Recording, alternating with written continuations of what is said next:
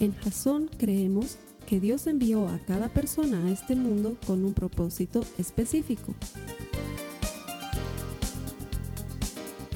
Nuestra misión es ayudarte a que tengas una relación personal con Jesús y a través de ella encuentres ese propósito para tu vida. Queremos ayudarte a alcanzar ese propósito. Es nuestra oración que este podcast te ayude a tener visión, a tener jazón.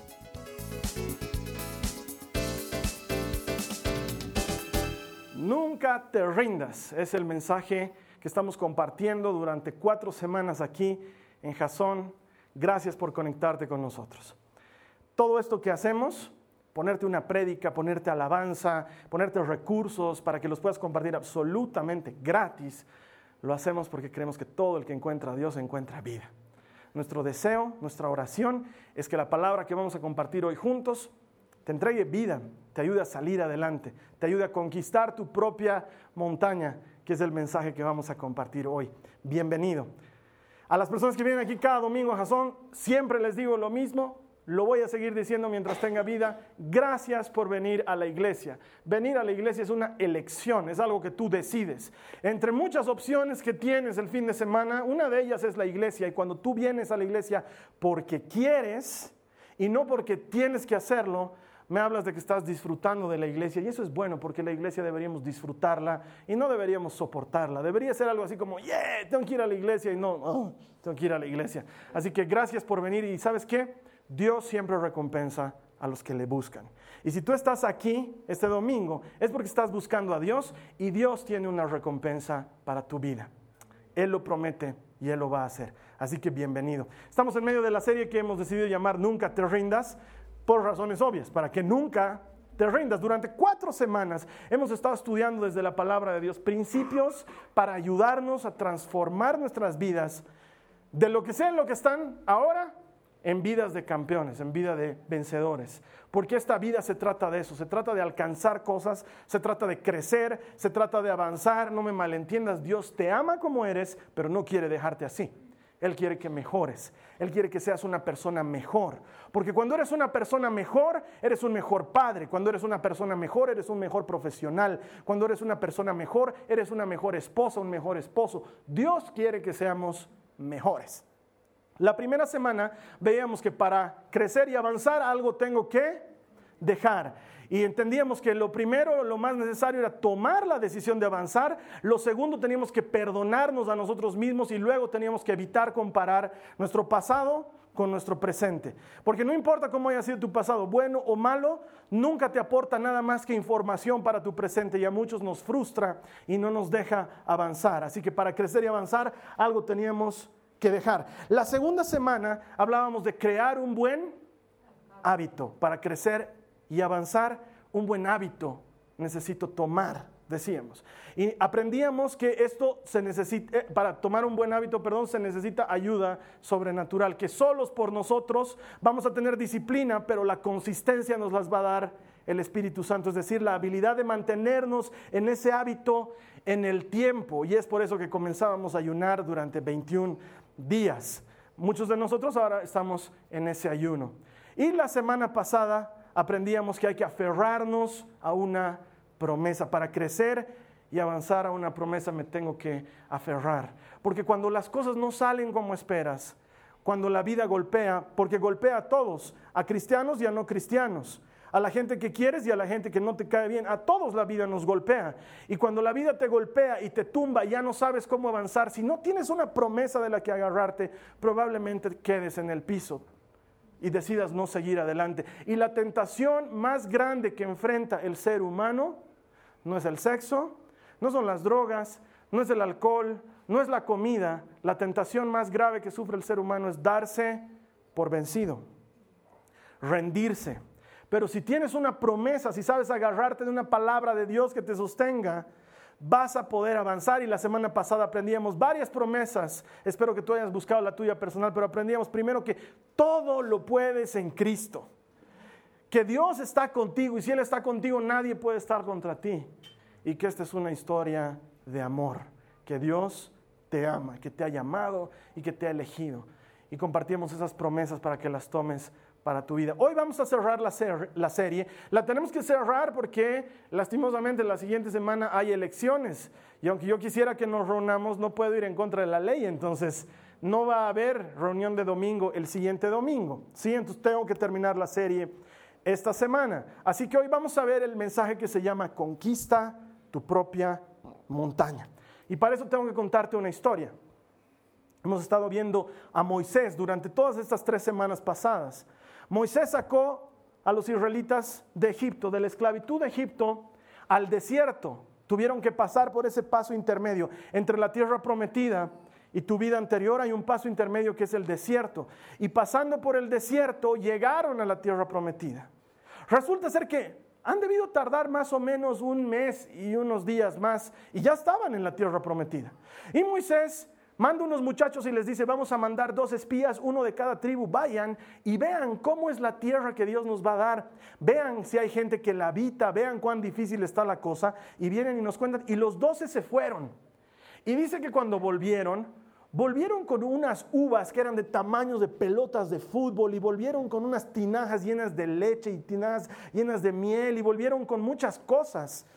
Y cuando la gente los vio llegar se emocionaron porque se fueron así nomás y volvieron llenos de cosas y dijeron, wow. Y los hombres llegaron y dijeron, la tierra la que estamos es increíble. Realmente, literalmente fluye la leche y la miel, que es una manera de decir que había tanta abundancia que la miel chorreaba de los árboles y la leche chorreaba de las vacas. Así de abundante era ese lugar. Es un lugar increíble. Miren las ubotas que hemos traído y la gente estaba, estaba pasmada de la espectacularidad del asunto, pero uno de ellos dijo, pero es grave. Es grave. No saben lo que hemos pasado para conseguir este racimito. Está lleno de gigantes. Hay unos peleadores que dan miedo. Nos veíamos como langostas a su lado. Son unos machotes enormes, peludos. Difícil entrar. No saben lo que nos ha pasado. Nos han guayqueado. Nos han dado de... Y la gente empezó a deprimirse y empezó a ponerse triste. Y, los, que fueron los espías les dijeron, eso no es nada, no saben lo que hay más allá, es una tierra que se come a los que viven en ella, es grave. Yo no sé por qué Dios nos ha traído a esta tierra, yo creo que hubiera sido mejor morir en el desierto. Y la gente les hizo caso y empezaron a armar gran escándalo y empezaron a lamentarse y a llorar y a decir en qué maldita hora habremos salido de Egipto, nos vamos a morir aquí en el desierto. Y entre ellos se pararon dos hombres, uno que se llamaba Josué, que más adelante iría a ser el líder de los israelitas, y otro que se llamaba Caleb, a quien Dios le iba a dar una gran promesa para que conquiste su propia montaña. Y Caleb se puso en medio del pueblo y les habló y les dijo, basta, dejen de quejarse y de llorar. La tierra es buena, pero más bueno es Dios que está con nosotros. No hay manera de que nos vaya mal. Si nos metemos a pelear contra esos gigantes, vamos a ganar porque Dios está de nuestro lado. Y todos le dijeron, cállate, y le dieron un plátano y le cerraron la boca y no, y no le hicieron caso y se pusieron a llorar. Y la Biblia cuenta cómo en ese pasaje números 13 Dios se enojó. Y dijo, eso fue todo. Eso fue todo. ¿Quieren morir en el desierto? Van a morir en el desierto. Como no se van a morir ahorita, no los voy a matar, voy a esperar a ver hasta que el último se muera. Así que a dar vueltas. Y los mandó a dar vueltas y 40 años tardaron en morirse los desgraciados. 40 años hasta que se muriera el que tenía 20 años en ese momento. Porque Dios dijo, de 20 años para arriba, todos los que vieron mis milagros en Egipto no entrarán. Porque han dicho, mejor nos es morir en el desierto que entrar a esa tierra que el Señor nos ha ofrecido. Y vagaron durante 40 años. Los únicos que no murieron en ese periodo fueron Josué y Caleb a quienes Dios les había dado la promesa de entregarles la tierra prometida, porque ambos fueron los únicos que defendieron la promesa de Dios. Entonces Caleb había pasado por un gran proceso de ser esclavo a vivir en el desierto, a estar a punto de transformarse en dueño y propietario de una hermosa parcelita en Jerusalén. ¿Sí? Pero para eso para conquistarlo, él tenía que hacer algo, porque muchas veces escuchamos un mensaje equivocado de la Biblia en que se nos enseña que los cristianos no tenemos que hacer nada y que Dios igualito nos va a bendecir. Y la cosa no funciona así. La promesa de Dios tiene una condición siempre. Si tú haces esto, yo te daré esto otro, dice el Señor. Necesitamos hacer algo para que esa promesa llegue a nuestras vidas. Conquistar nuestra montaña significa que vamos a tener que pelear. Si quieres crecer y avanzar, tienes que luchar. Y si has vivido suficiente tiempo en esta tierra, sabes que las mejores cosas de la vida se logran luchando, luchando por ellas. Que las cosas que realmente valoramos en esta vida son aquellas cosas por las que hemos tenido que luchar, aquellas cosas que nos han costado. Y eso no está mal, está bien, porque Dios nunca dijo que no nos iba a costar pero dijo que nos iba a dar la victoria. Él nunca dijo que, iba a ser, que no iba a ser difícil. Al contrario, nos advirtió, en el mundo hay aflicción, pero tengan ánimo, dice también, yo he vencido al mundo. Y esa es su promesa. Acompáñame a tu Biblia, por favor, al capítulo 14 del libro de Josué los versos 9 al 13. Si tienes las notas de la prédica, ya estás ahí. Pero si no, busca en tu Biblia, por favor, Josué 14, 9 al 13. Vamos a leer lo que dice la palabra de Dios. Es un poquito largo, pero vale la pena leerlo. Compañero, me dice, así que ese día Moisés me prometió solemnemente, la tierra de Canaán por donde recién caminaste será tu porción de tierra y la de tus descendientes para siempre, porque seguiste al Señor mi Dios con todo tu corazón. Esto le estaba prometiendo Moisés a Caleb y ahora Caleb le está demandando esto a Josué. Ahora, como puedes ver, en todos esos 45 años desde que Moisés hizo esta promesa, el Señor me ha mantenido con vida y buena salud, tal como lo prometió, incluso mientras Israel andaba vagando por el desierto. Sigue hablando Caleb y dice, ahora tengo 85 años. Estoy tan fuerte hoy como cuando Moisés me envió a esa travesía, y aún puedo andar y pelear también como lo hacía entonces. Así que dame la zona montañosa que el Señor me prometió. Tú recordarás que mientras explorábamos encontramos allí a los descendientes de Anac, que vivían en grandes ciudades amuralladas. Pero si el Señor está conmigo, yo los expulsaré de la tierra, tal como el Señor dijo. Entonces Josué bendijo a Caleb, hijo de Jefone, y le dio Hebrón, como su asignación de tierra. Lo que está pasando aquí es que Caleb, encima de los 40 años en el desierto, cinco años ha ayudado a los israelitas a votar a la gente de la tierra prometida, porque era verdad, estaba, estaba habitada, no era tierra vacía, había gente viviendo ahí. Y llegaron y los tuvieron que pelar a toditos. Y Caleb peleó al lado de sus hermanos hasta que cinco años después va donde Josué le dice, bueno, creo que ya me toca mi parte, creo que me toca recibir lo que Dios me ha prometido. Pero mira que él está consciente de una cosa. Le dice a Josué, donde quiero vivir, en ese monte que se llama Hebrón, habitan los anaseos, y los anaseos eran precisamente los que la Biblia llama gigantes, dicen que medían de dos metros y medio para arriba. Y Caleb le dice, dame esa tierra, porque si el Señor está conmigo, los voy a sopapear bien a los anaseos, y me voy a quedar con esa tierra. Y está consciente de que para crecer y avanzar, tiene que luchar, tiene que pelear. Y quiero que tú sepas también esto, hermana, hermano. Si quieres algo en esta vida, tienes que pelear por ello. Tienes que asociarte con Dios, buscar su ayuda y pelear por las cosas que valen la pena. Y no sé qué vale la pena para ti, pero tu familia vale la pena. Entonces tienes que pelear por tu familia. Porque te cuento que el mundo nos lo quiere arrebatar todo. Nos quiere arrebatar nuestras esposas, nos quiere arrebatar nuestros esposos, nos quiere arrebatar nuestros hijos. Cada día nos lo quiere arrebatar. Nos lo quiere arrebatar mediante la televisión, mediante el internet, mediante las cosas que están de moda, mediante la cultura. Cada día nos lo quiere arrebatar. Tú pones una regla en tu casa y de repente tu hijo te sale con otra cosa. ¿Por qué? Porque mi amiguito también hace y todos hacen. Y de repente te enteras que tu hijo tiene 13, 14 años y ya está borracho, ya está tomando. Y tú le hablas a tu hijo y le dices, ¿por qué, hijito? ¿Cuándo has visto que en la casa hagamos algo así? Todos toman, papi. Todos lo hacen en las fiestas. Y porque todos lo hacen se tiene que volver ley. Si tú no peleas por eso, lo vas a perder. Tienes que pelear por tus hijos, tienes que pelear por tu matrimonio, porque cada día son más los matrimonios que se divorcian que los matrimonios que permanecen unidos. ¿Por qué? Porque vivimos bajo la falsa idea de que podemos hacer lo que nos dé la gana, total, nos juntaremos, viviremos juntos, la pasaremos bien, no funciona, pues nos vamos, es más caro divorciarse que casarse, así que ¿para qué nos vamos a casar? Nos ahorraremos el gasto. Y como eso va cundiendo en la cultura, cada vez hay menos compromiso. Y cada vez hay menos capacidad de darle tu vida a otra persona, porque el matrimonio, big news, es darle tu vida a alguien más. Es estar dispuesto a dar y a ceder. Y como el mundo te dice, sé egoísta, no des, no cedas, que te den, que te den, que te den, luego los matrimonios se pierden. ¿Quieres tener un buen matrimonio? Tienes que pelear por tu matrimonio. ¿Quieres ser un buen profesional? Tienes que pelear. Y eso no significa que tienes que pelearte con la gente, tienes que pelear contigo mismo, contra tu flojera, contra tu desidia, contra tu comodidad, contra tu status quo, porque si quieres avanzar en esta vida, si no haces nada por moverte, te vas a quedar en el mismo lugar de siempre. Y en esta vida hace falta pelear. Y Caleb la tenía clara. Él sabía que si quería conquistar algo para su vida, tenía que pelear.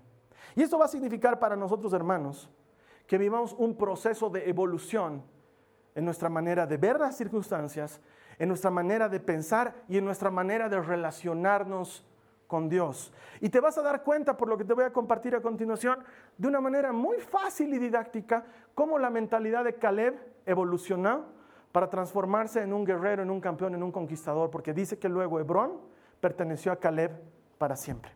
¿Sí? Así que acompáñame por favor a tu Biblia, al Éxodo, el, verso, el capítulo 16, el verso 4, por favor. Éxodo 16, 4. Éxodo 16, 4. Entonces el Señor le dijo a Moisés, mira, voy a hacer llover alimento del cielo para ustedes. Cada día la gente podrá salir a recoger todo el alimento necesario para ese día. Con esto los pondré a prueba para ver si siguen o no mis instrucciones. Lo primero que tiene que evolucionar es nuestras circunstancias. Es lo primero que va a crecer. Quiero que me entiendas. En Egipto, Caleb y su gente eran esclavos. Y cuando eres esclavo, las circunstancias no te dan nada más que apenas y lo suficiente para vivir. ¿Sí o no? ¿Estoy en lo cierto? Cuando eres esclavo, tienes apenas lo suficiente para vivir. Cuando Caleb y los israelitas vivían en Egipto, no podían comer todo el rato que querían como ellos decían en el desierto. No es verdad lo que decían, ay, nos sobraban las cebollas y comíamos carne. Eran esclavos tenían una ración. Se les daba su ración y si se les acababa, pena por ellos. Por eso se lamentaron durante 430 y tantos años, porque eran esclavos y sufrían. Y decían, Dios, sacanos de esto, porque no podemos vivir más así. Nuestros hijos se mueren de hambre, nuestras esposas se mueren de hambre, nuestro ganado se muere de hambre. Porque los mejores pastos estaban reservados para los egipcios y los peores pastos para los israelitas. Y cuando eres esclavo, vives con apenas y lo suficiente para vivir. Y tal vez esa sea tu situación ahora. Tal vez todavía estás atado a muchas cosas y por eso sientes que vives con apenas y lo suficiente. Sientes que tu matrimonio está pendiendo de un hilito. Cualquier rato se quiebra. Mejor no quiero hacerle renegar a mi mujer, hermano, porque ya me ha votado varias veces. Entonces, estás aguantando con apenas y lo suficiente para que ese matrimonio siga adelante. O a lo mejor en tu trabajo, apenas y lo suficiente. Ya tantos memos te han pasado, tantas llamadas de atención, que sabes que una más y pierdes ese trabajo y estás muerto de miedo y no sabes lo que vas a hacer porque dices, ¿con qué voy a sostener a mi familia? Encima gano poco, mal y tarde. Me pagan casi nunca y me pagan mal. Pero si peleo si eh, voy a perder mi trabajo. Tal vez estás en esa situación en la que vives con apenas y lo suficiente. Y Dios te saca de esa situación y te pone en el desierto, donde las circunstancias cambian. Y sucede lo que acabamos de leer en la Biblia. Dios dice, voy a dejar caer maná todos los días. Y a nadie le va a faltar. Cada quien salga y recoja lo que necesite para el día. Si alguien guarda un poquito más, se le va a podrir. No guarden para el día suficiente. Porque cuando sales de Egipto pasas al desierto y en el desierto vives con lo suficiente. Ya no con apenas y lo suficiente, sino con lo suficiente. Lo justo y lo necesario. Y tal vez estás en ese momento de tu vida en el que ganas pero no puedes ahorrar, en el que tu matrimonio está bien pero sientes que no avanzan a ningún lugar, en el que no hay pleito con tus hijos, no hay problema, pero tampoco es que te puedes considerar un gran padre o que tengas una buena relación con tus hijos. Tienes lo suficiente. Y en ese momento, hermano, no te quejes como los israelitas, aprende a vivir de la provisión de Dios. Aprende a vivir de su provisión porque Dios dice, este es el tiempo de aprender a seguir mis instrucciones. Porque hubieron algunos desobedientes que guardaron maná y lo escondieron y al día siguiente fueron y dijeron, vamos a comer maná y abrieron y estaba podrido con gusanos. Dios necesita que aprendamos a pasar de una circunstancia en la que apenas y subsistíamos a estar en una circunstancia en la que tenemos lo suficiente. No tenemos en abundancia, no tenemos para regalar maná a la gente, pero tenemos para comer nosotros. Y necesita que pases por eso. Necesita que aprendas ese proceso. Porque luego viene la tierra prometida en el que ya no eres esclavo, ya no estás viviendo en el desierto, ahora eres dueño. Y cuando eres dueño, tienes más que suficiente. Y Dios te bendice y te prospera, porque has pasado el proceso y has aprendido a vivir en ambas circunstancias. Entonces, cuando tienes más que suficiente, te transformas en alguien generoso y te transformas en una persona cuya mentalidad no va a volver al pasado. Pero si no has aprendido en el proceso, Dios no puede llevarte a vivir con más que lo suficiente, porque lo vas a despilfarrar y lo vas a perder y vas a volver a Egipto. ¿Me entiendes? Mucha gente dice, ¿por qué Dios no me prospera económicamente? Porque eres un botarate. Así de fácil. Yo tengo un amigo que cuando le pagaban su sueldo, lo primero que hacía era volverse un botarate, era lo primero. Agarraba y me decía, ven, hermano, me acaban de pagar, te invito a comer hamburguesas. Los ejemplos de comida van a abundar durante el ayuno, van a disculpar. Vámonos a comer unas hamburguesas. Ya, hermano, vamos, pero vámonos en radio taxi. ¿Pero por qué vamos a Porque me han pagado, hermano, nos daremos el gusto. Vamos al Radio Taxi y vamos a comer, no pues a Iglú, ¿no? Vamos a comer a un restaurante de hamburguesas caras. Pero hermano, porque, porque me han pagado, hermano. Y así su sueldo le duraba tres, cuatro días. Y luego vivía 27 días arañando, 27 días mangueando movilidad, 27 días prestándose plata. ¿Por qué? Porque no podía vivir en una circunstancia de más que lo suficiente. Él no había pasado por el proceso. Dios necesita pasarnos por el proceso. No desprecies el proceso. No desprecies la enseñanza de Dios. Solamente el que ha vivido escasez sabe lo lindo que es vivir con lo suficiente. Porque ha tenido escasez, entonces ahora cuando ya tiene suficiente está chocho. Y solamente el que ha vivido en esas dos etapas sabe ser generoso cuando tiene más que suficiente. Porque sabe lo duro que es vivir en escasez y lo difícil que es tener apenas lo suficiente. Entonces cuando ve a alguien en necesidad le ayuda. Cuando ve a alguien que está pasando por un problema, le socorre. Cuando ve a alguien que está cayendo, lo sostiene. ¿Por qué? Porque le puede decir, mi matrimonio también estaba por perderse. Yo sé lo difícil que es esto. Quiero ayudarte. Porque puede decirle, yo sé lo que es haber tenido un hijo en las drogas y quiero ayudarte a que tu hijo no entre en esto. Porque cuando ya vives en la mentalidad de más que suficiente, te transformas en alguien generoso. Vamos a la Biblia otra vez, Éxodo 4, 22. Éxodo 4, 22 está hablando el Señor con Moisés y le dice, pero tú le dirás a Faraón, así ha dicho el Señor, Israel es mi hijo, es mi primogénito. ¿Por qué te pongo esta cita bíblica? Porque en el proceso también tenemos que evolucionar en nuestra manera de pensar, tiene que evolucionar nuestra mentalidad.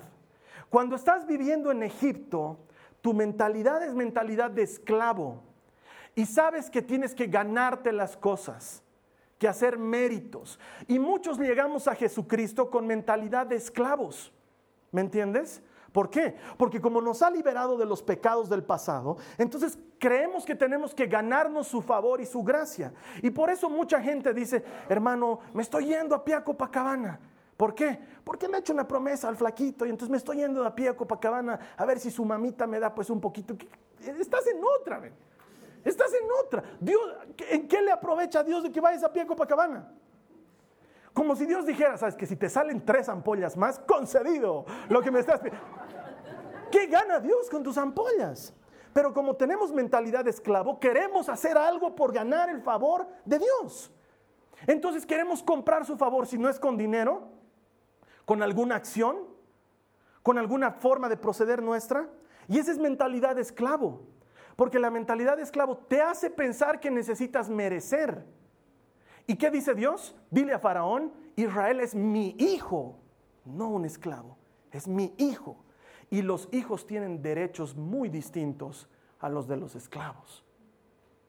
Mientras que el esclavo piensa en que tiene que merecer, el hijo sabe que le viene, porque es hijo, ¿no ve?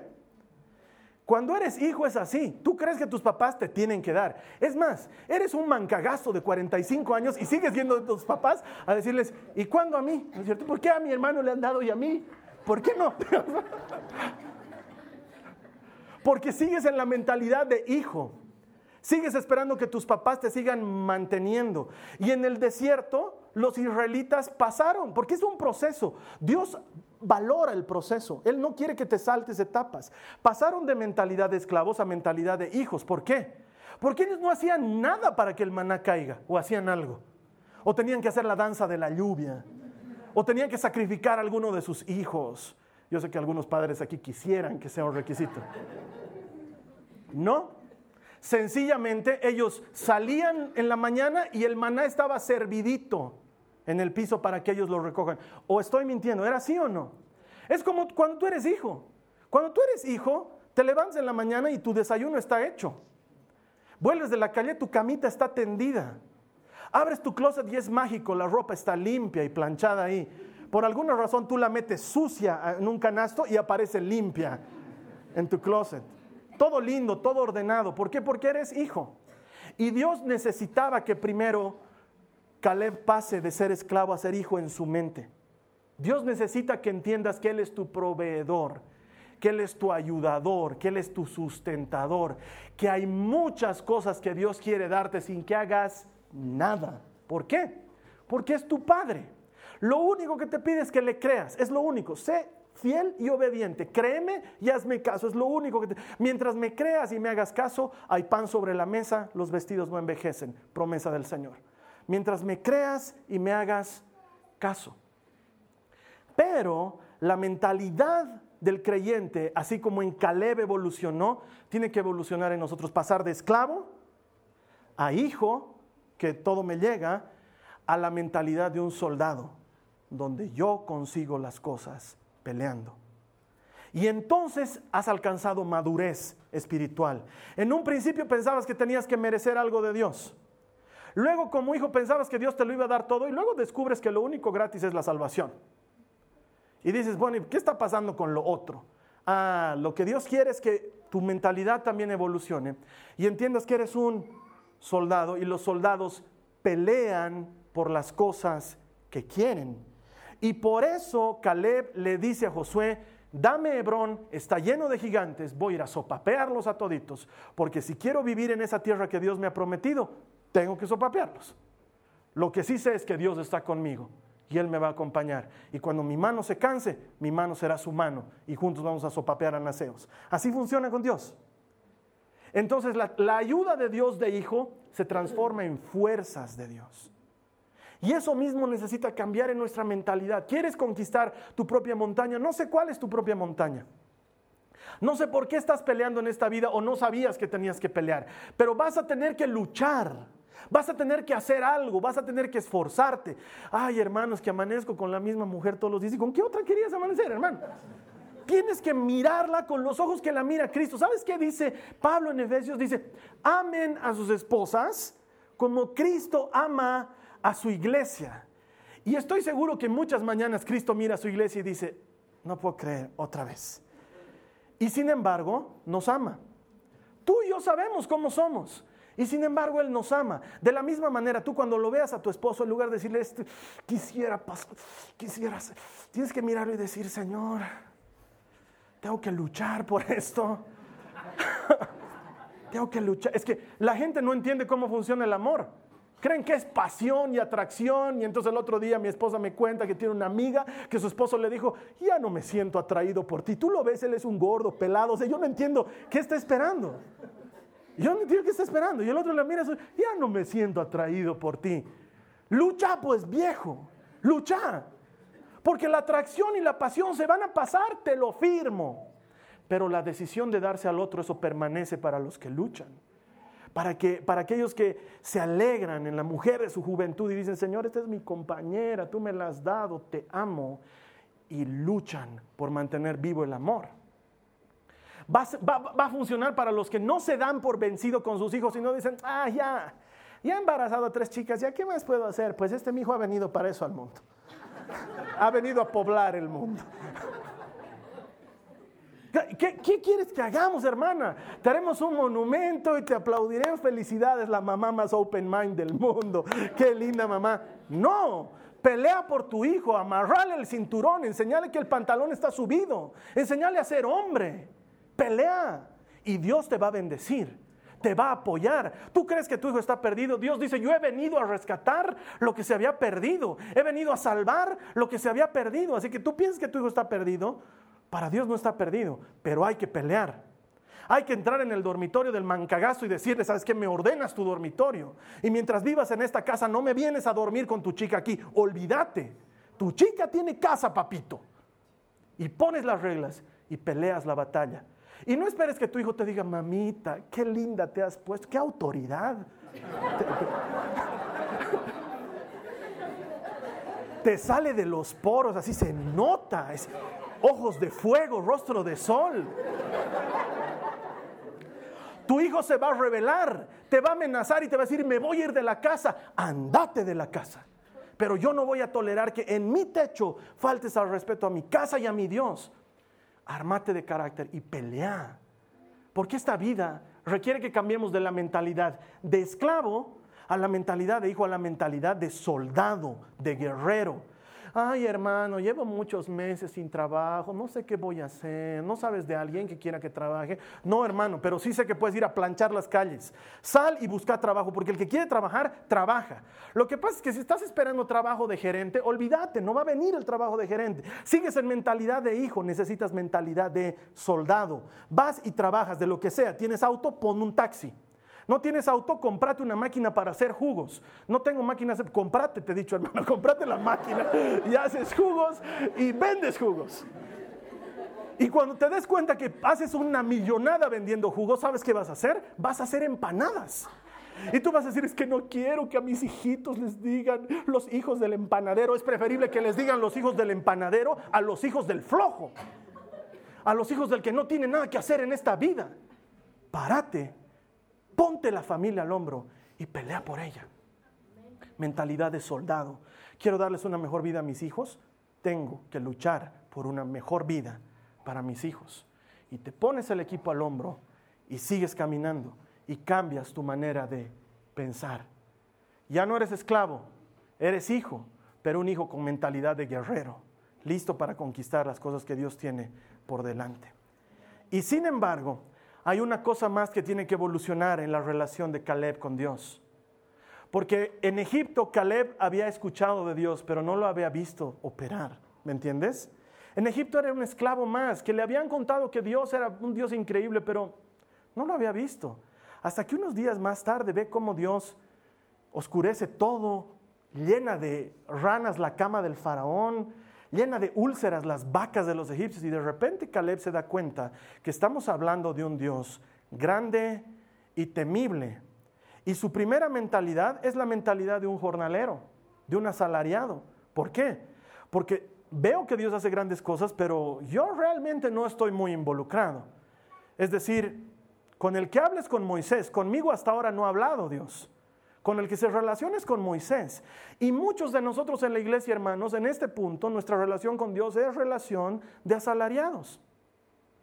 Porque no estamos muy metidos en la iglesia, no estamos muy involucrados, pero venimos a la iglesia. Creemos en Dios y estamos esperando que Dios se manifieste en nuestras vidas, pero mientras tanto que se le manifieste al pastor y que me cuente cómo se le ha manifestado. Yo no voy a ayunar, pastor, ayuna tú y me cuentes cómo te va. ¿Y qué te dice Dios en el proceso? Entonces, y quiero que sepas una cosa, te amamos y eres bienvenido a Jasón. Y Dios te ama así como estás, pero tenemos que evolucionar en nuestra relación con Él. Porque el jornalero solo hace lo que tiene que hacer porque por eso se le paga. Y Jesús dice, cuando viene el ladrón de las ovejas, el asalariado se hace pepa. ¿Por qué? Porque no da la vida por sus ovejas. Porque su relación con Dios es solamente una mera relación contractual. Y tal vez tú estás viviendo en ese punto de tu relación con Dios y Dios quiere que tu relación evolucione. Entonces tuvo que sacar a Caleb de una mentalidad de asalariado y pasarlo a otra mentalidad. Y en el desierto los israelitas aprendieron que ya no eran jornaleros, sino que eran siervos. Dios decía y ellos hacían. Si tú lees bien el Éxodo, si lees bien Deuteronomio, números, vas a ver que la relación con Dios no era de padre e hijo. La relación era de un Señor con sus siervos. Dios movía la nube y los otros tenían que alzar sus cositas y su carpita y su tabernáculo de reuniones y moverse. Y donde la nube se paraba y los armaban porque le tenían miedo a Dios. Porque esa era la relación que Dios estaba eh, desarrollando con ellos. ¿Por qué? Porque habían salido de una mentalidad de no conocerlo a una mentalidad de haremos lo que nos dé la gana y aquí no funciona así. Dios sabe que tiene que educar a los suyos. Y pasaron a ser siervos. Hacían exactamente lo que Dios les decía. Y probablemente tú en tu relación con Dios estás en esta etapa, en la que ya no eres un jornalero, sino que te has comprometido, pero te has comprometido con la iglesia a nivel de siervo, es decir, si me llaman, voy, si no me llaman, no voy. Si me dicen que ore, voy a orar. Si no me dicen que ore, no voy a orar. Cuando el Carlos Alberto diga, ¿hay algún voluntario? No, porque yo no soy voluntario, yo soy siervo. Si el Carlos Alberto me dice, tú eres voluntario, claro que lo voy a hacer. Pero si no me dice, no me ha dicho, me tiene que decir. Tal vez estás en ese punto de tu vida. Ya no estás en el punto en el que no voy a un compartimiento bíblico, pero estás en el punto en que voy al compartimiento bíblico porque tengo que ir al compartimiento bíblico. ¿Sí? Es lo que tengo que hacer. Pero no voy a dar mi casa porque no me han dicho que dé mi casa. Si alguien me dice, da tu casa, voy a dar mi casa. Pero hasta que no me digan, no voy a hacer. Hasta que no me digan, no voy a hacer porque soy un siervo. Y mira lo que dice Jesús en Juan 15, 15. Acompáñame en tu Biblia. Juan 15, 15 dice, ya no los llamo siervos, porque el siervo no está al tanto de lo que hace su amo. Los he llamado amigos, porque todo lo que a mi padre le oí decir, se lo he dado a conocer a ustedes. Otra vez te lo leo los he llamado amigos. La mentalidad de Caleb, sus circunstancias, pero sobre todo su relación con Dios, evolucionaron al punto de que Caleb sabía que era un amigo de Dios. Por eso cuando habla con Josué, le dice, Dios me ha prometido esto, porque yo le he buscado de todo mi corazón. Y si Él está conmigo, voy a conquistar esa tierra. Ya no es la mentalidad de un siervo, es la mentalidad de un amigo.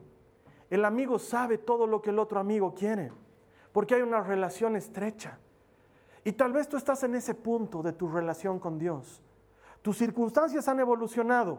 Ya no vives con apenas y lo suficiente, ya no vives con lo suficiente, ahora vives con más de lo suficiente. Te alcanza para ayudar.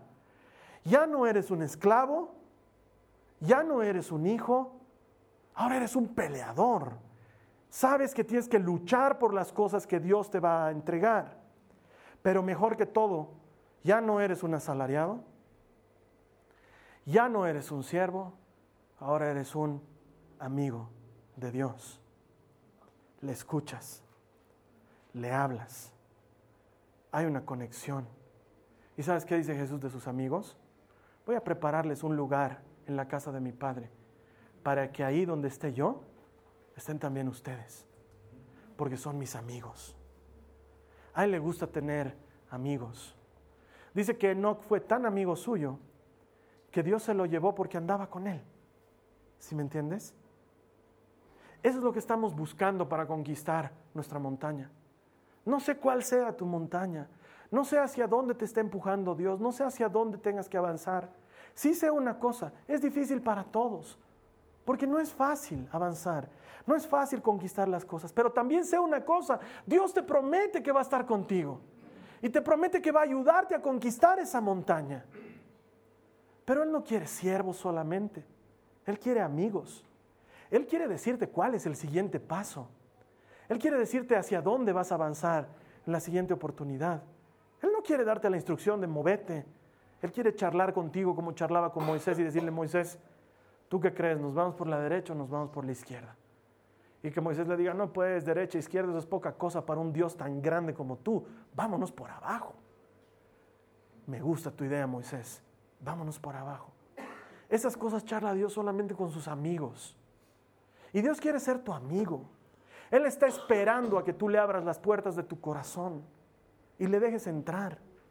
Que cambies tu mentalidad, tus circunstancias y te transformes en un amigo de Dios. Yo con desesperación buscaba que Dios algún día me diga que era su amigo. Ahora sobracamente pongo en Twitter, cuando ves mi descripción, dice amigo de Dios. Hola. porque sé que es mi amigo, porque Él me lo ha dicho. Es mi amigo. Pero yo con desesperación buscaba esto, porque a mí no me conformaba la idea de ser siervo. O sea, es lindo servirte, Señor, y dar mi vida por ti, pero yo quiero saber cuál es el siguiente paso. Quiero estar sentado en la mesa, quiero mojar mi pan en tu copa, quiero comer de tu pan, quiero. Quiero que me llegue de primera mano, quiero. Y me acuerdo que en esa mi búsqueda desesperada de que Dios me muestre esto, un día con la cosa más loca del mundo, no digo que tengas que hacer lo mismo, no digo que así funciona, no digo que en el lugar que voy a describir están pasando cosas, digo que así me pasó a mí. Un día le digo a la Carla, mi esposa, eh, voy a viajar a Lakewood. Y la Carla me dice, ¿para qué?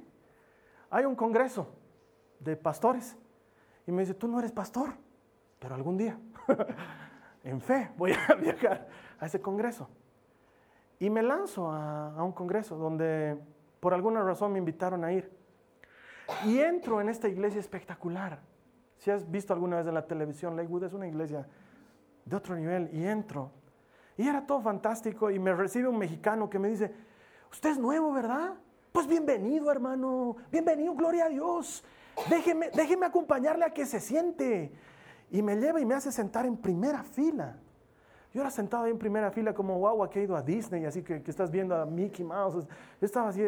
y sale un grupo de música y empiezan a tocar una canción que hasta ahora la cantamos aquí, que en inglés decía, yo soy amigo de Dios porque Él me dice, tú eres mi amigo.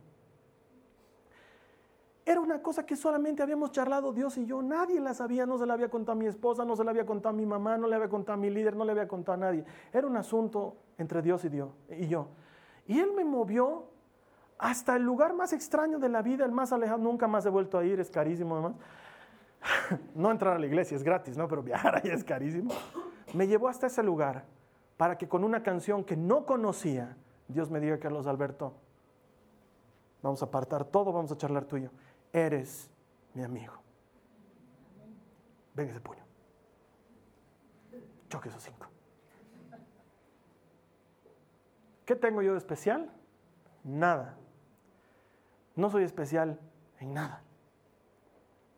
Soy como cualquiera y es más, a lo mejor peor que algunos. Pero hay algo que no se puede decir de mí. Nadie puede decir, Carlos Alberto, tú no lo buscas a Dios. Lo busco. Nunca estoy en una reunión de oración como asistente.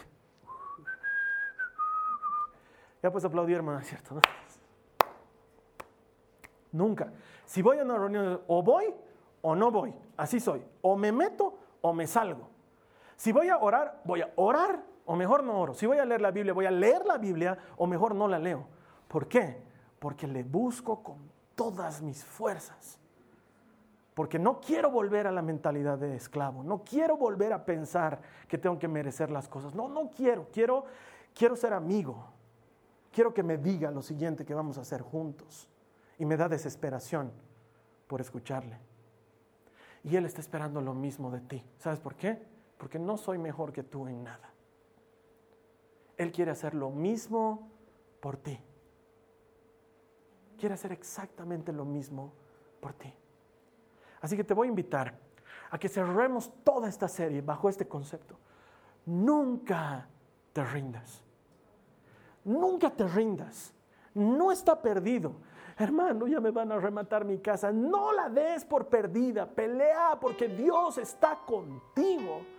Hermano, mi enfermedad está muy avanzada, no lo des por perdido. Además que la muerte no es lo peor que le puede pasar al cristiano. Tú pelea, pelea.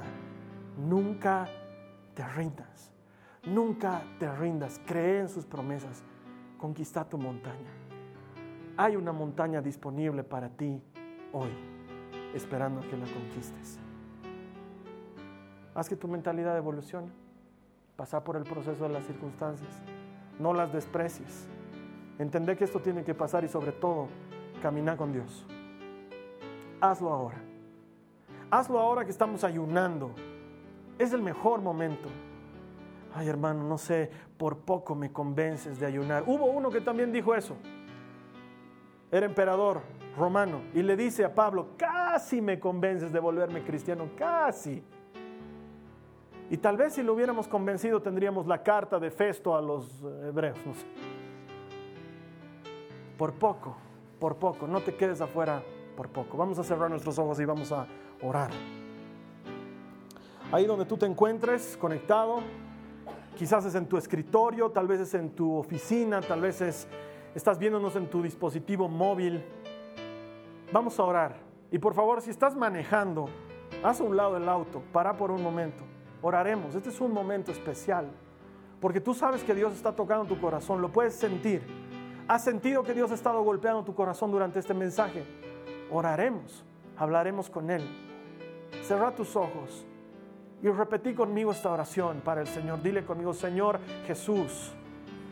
No, pero dile como si estuvieras orando, no como si estuvieras penando. Señor Jesús, hoy contra todo elijo pelear. Voy a pelear, Señor, por las cosas que valen la pena. Voy a pelear por mi familia. Voy a pelear por mis hijos. Voy a pelear por mi esposo, por mi esposa. Voy a pelear. Dile al Señor, voy a pelear. Voy a pelear por mi trabajo. Voy a pelear por esta nación, Señor, en la que hace falta tu presencia. Voy a pelear. Dame un corazón de guerrero. Señor, ayúdame a pasar de la mentalidad de esclavo a la mentalidad de soldado. Ya no quiero vivir en mis cosas, quiero vivir en las tuyas. Dile al Señor, y quiero encontrarme contigo, díselo a Él, quiero encontrarme contigo. No quiero que otro me hable de ti, quiero que tú me hables. No quiero que otro me hable de ti, de las cosas que haces por su vida. Quiero que tú hagas cosas en mi vida, que me hables a mí. Elijo hacerlo hoy. Elijo hacerlo hoy. Señor, quiero consagrar y reconsagrar mi vida a ti. Así con tus ojos cerrados. Si tú nunca has recibido a Jesús como tu Salvador, eso quiere decir si nunca le has invitado a que sea el Señor de tu vida.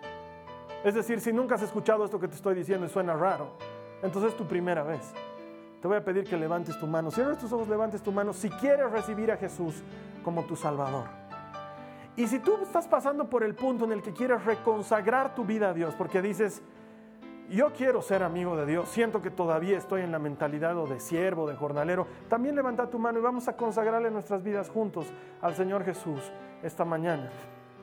Y vas a repetir después de mí esta oración, vas a decirle, Señor Jesús, te escojo, te elijo, te nombro como el dueño, el rey y el Señor de mi vida. Te pido perdón de todos mis pecados, por todas mis faltas, y acepto tu perdón. Señor Jesús, regálame de tu espíritu y transfórmame en un guerrero para conquistar mi montaña, para ayudar a otros a conquistar sus propias montañas. En el nombre de Jesús, en el nombre de Jesús. Amén. Si tú has hecho esta oración, la Biblia promete que Dios ha estado atento y ha recibido tu oración como una ofrenda. Bienvenido a la familia del Señor. La siguiente semana, para ti que estás conectado en línea, todo va a seguir igual. Tú vas a tener una prédica y vas a ver las cosas normales.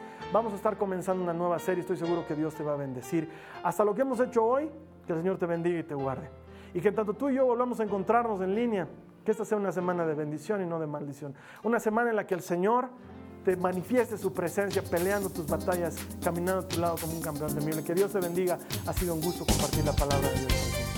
Esta ha sido una producción de Jason Cristianos con Propósito. Para mayor información sobre nuestra iglesia o sobre el propósito de Dios para tu vida, visita nuestro sitio web www.jason.info. Allí encontrarás muchos recursos para animarte en tu relación con Dios, enseñanzas, nuestro blog, prédicas y mucho más. Te lo deletreamos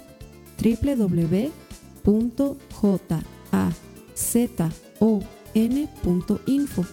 También puedes visitarnos en nuestro sitio en Facebook www.facebook.com barra Que Dios te bendiga abundantemente. Muchas gracias.